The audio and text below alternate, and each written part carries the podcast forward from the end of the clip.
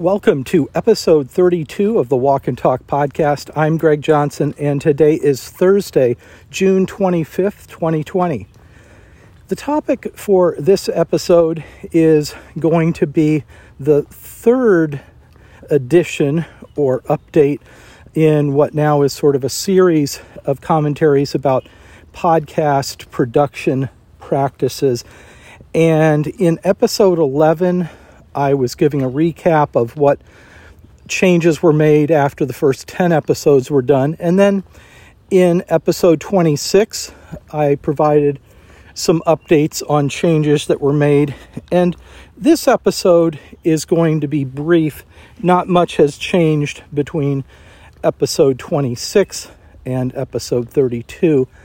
But a significant change is that in the past, I was making these recordings and really kind of stepping through the full workflow as quickly as possible. So I'd go out for my morning walk, make the recording while I was walking, and then as soon as I got back home, as soon as possible, I would get started on um, editing the recording and going through my checklist of getting it uploaded to the Anchor hosting company and then putting out the announcements on Facebook and creating the post on the website where people could go and listen with also links to their favorite players.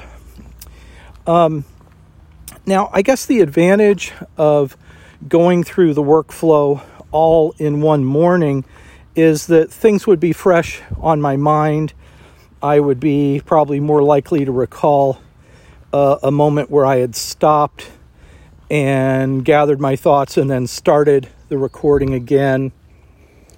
So maybe the editing would go quicker. But what I'm finding is there's some days where I just hit the ground running.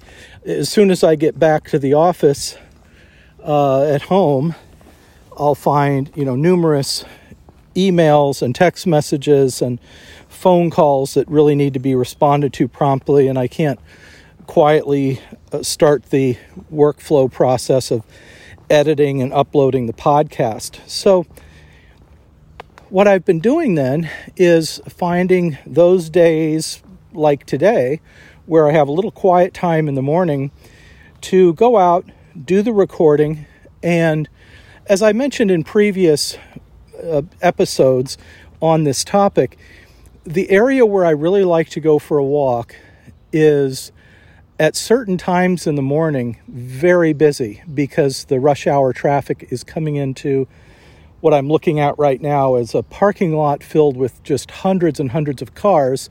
It's a commuter parking lot, which means, you know, people come here from surrounding cities and and you know communities they drive, park in this large parking lot, and then they'll take public transit the rest of the way in.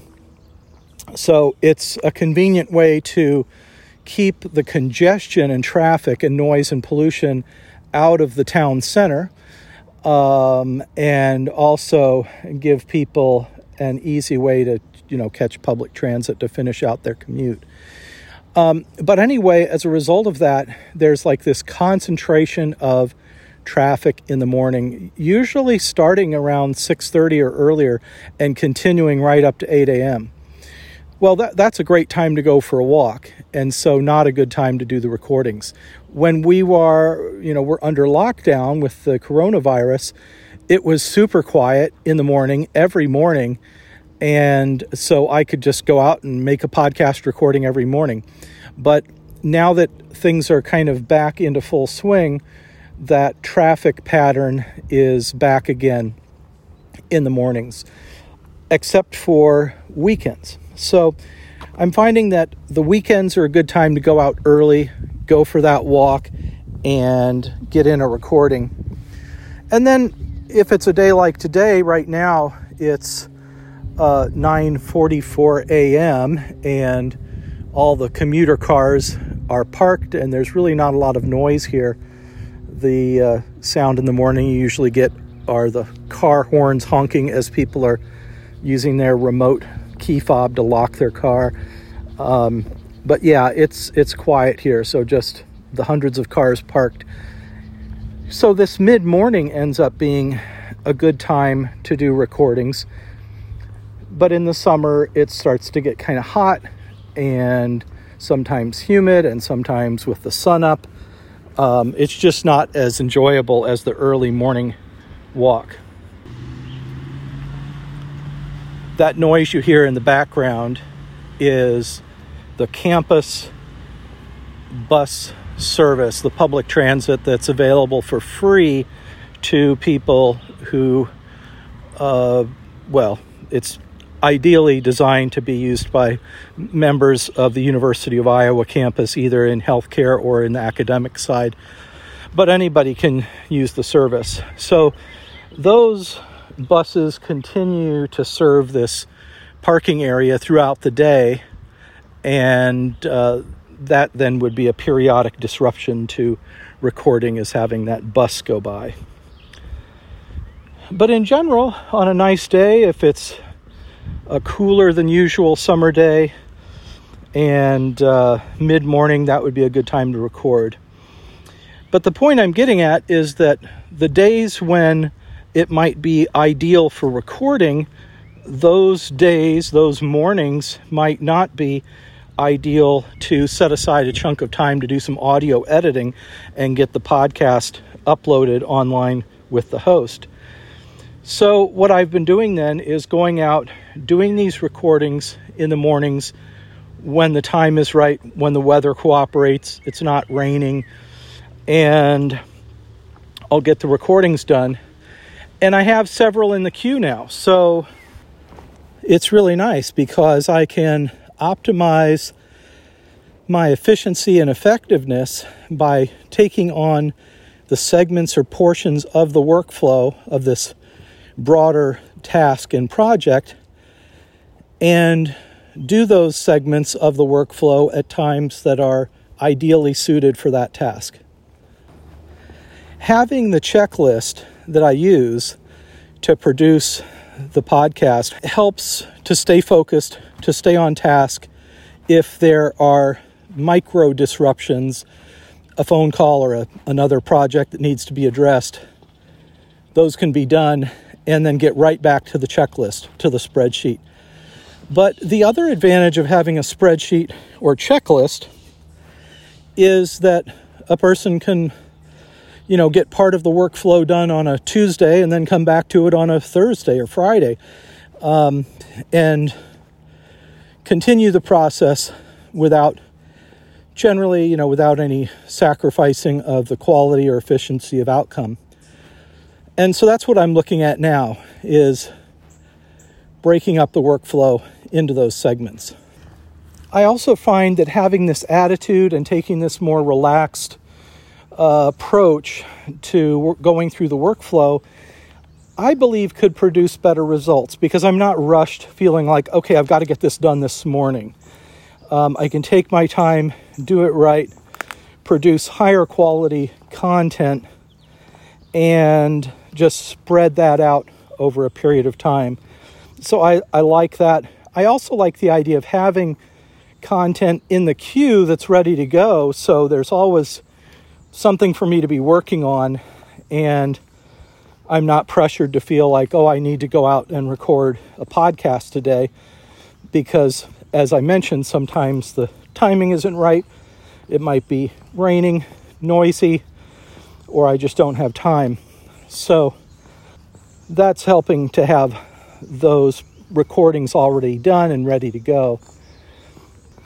I have actually recorded a few of these podcasts when it was drizzling or raining. You may hear that noise in the background, but generally I find it's nicer not to have the rain coming down just because it is occasionally a bit too much background noise.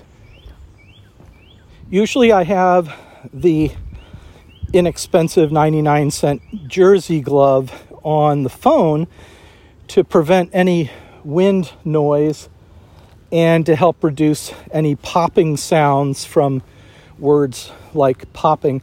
But um, I'm not using that today. I didn't plan on recording today, but the there is just very little or no wind right now, and it's very very quiet. So I thought, well, why don't I go ahead and record while I'm walking here this morning? And I did want to share on this additional topic of trying to make workflows more efficient by segmenting into more ideal times for each subcategory of a flow that needs to get done within a larger workflow. A way that I can avoid having those popping sounds is to hold the phone, oh, kind of at, um, I would say, a foot away from my face. So uh, I hold it about a foot away and what's referred to as off axis. So I'm not speaking directly into the microphone. The microphone is on the bottom of the iPhone and that's pointed to the ground. So my voice is still getting recorded pretty clearly, but I'm avoiding having those acoustic problems with recording that might be there. One of the reasons I want to avoid the background noise of buses and cars and lawnmowers is that I try to edit that out once I'm done recording and I'm in the editing software. And the process of editing out a lot of different disruptions and noises in the background, it's just time consuming. So if I can it's just like with taking a photo, you try to get it framed in just right, get the lighting just right, um, you know, take the picture and have it look as close to what you want the final product to be. And then you don't have to spend a lot of time correcting and editing. And that's true for taking photos or recording video, producing video, or with producing audio. You want your source, original content as it's captured and recorded to be as high quality as possible. Well, that's basically everything I wanted to share in this episode. I appreciate you taking time to listen. Thankful to everybody who's subscribing and clicking like and share. And I look forward to sharing more with you again soon. Take care.